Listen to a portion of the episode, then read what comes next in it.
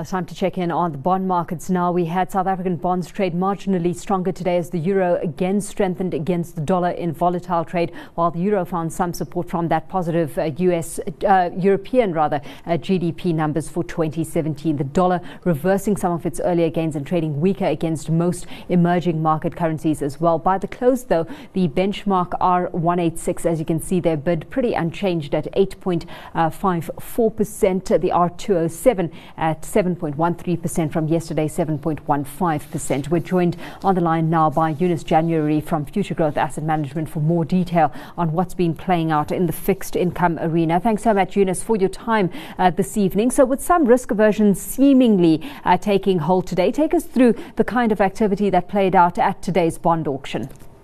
Hi, Shanisha. Thanks for having me.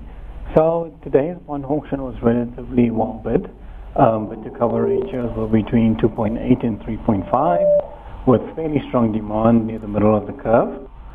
Uh, overall, the market cleared about three basis points lower when compared to yesterday's yield and rallied a little further till about mid-afternoon before reversing and as you mentioned earlier closing to similar levels to what we saw yesterday. As I highlighted, uh, you know, uh, more emphatically, dollar weakness came to bear. But uh, having said that, uh, local uh, data also filtering through, and that coming in positive, with the Reserve Bank reporting that private sector credit extension grew 6.72% in December, and that's an acceleration from November's print. Uh, what have you made of the data, and how do you reconcile that with, you know, the, the state of the economy, fundamentally speaking? So I think that if positive credit extension has been relatively weak over the past few months, and that's in line with the really weak retail consumption numbers that we've seen. So it is a mild positive, and it does show some green shoots in terms of economic growth going forward.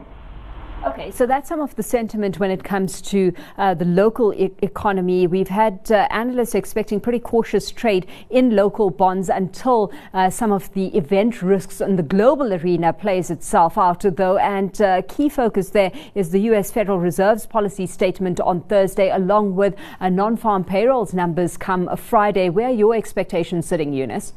So I think globally the expectations for bond yield is yield is upward. The U.S. Fed is in the process of unwinding its balance sheet. On a month-to-date basis, treasuries have climbed about 30 basis points, 10 of those basis points being in the last week. And with a really tight labor market increasing oil prices, it's, it's a matter of time before inflation starts pulling through.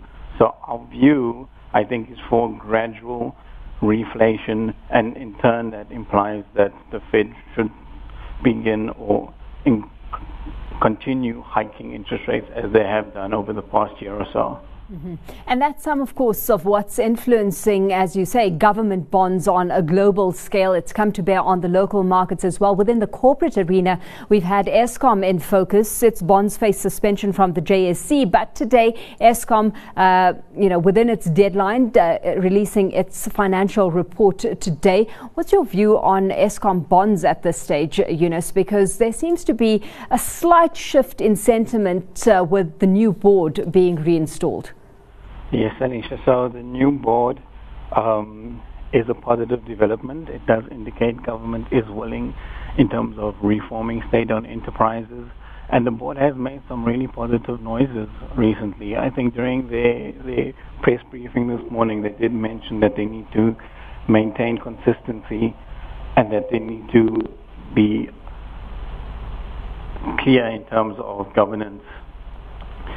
And given the relatively weak revenue numbers we've seen, um, nuclear itself might not be on the table anymore. So all of those noises are quite positive from a fiscus and from an Eskom perspective. Having said that, how much risk do you price in the equation? Because, uh, you know, we've heard uh, some of the positive rhetoric before. It hasn't necessarily translated into, um, you know, implementation. Yes, so that's one of the big issues. Uh, we're really good at um, creating policy talking about implementing policy, but when it comes to actual policy implementation, that's where the gap lies. But if we look at what's been done over the past week in terms of appointing the new board, in terms of um, firing some of those executives who have been implicated in state capture reports, it does show that government is willing to actually implement reforms, and, and that itself is positive. Absolutely. And for now, that driving uh, sentiment, as you say, Yunus, let's leave it there. Thanks so much for having joined us on the line this evening. Yunus January is with Futuregrowth Asset Management.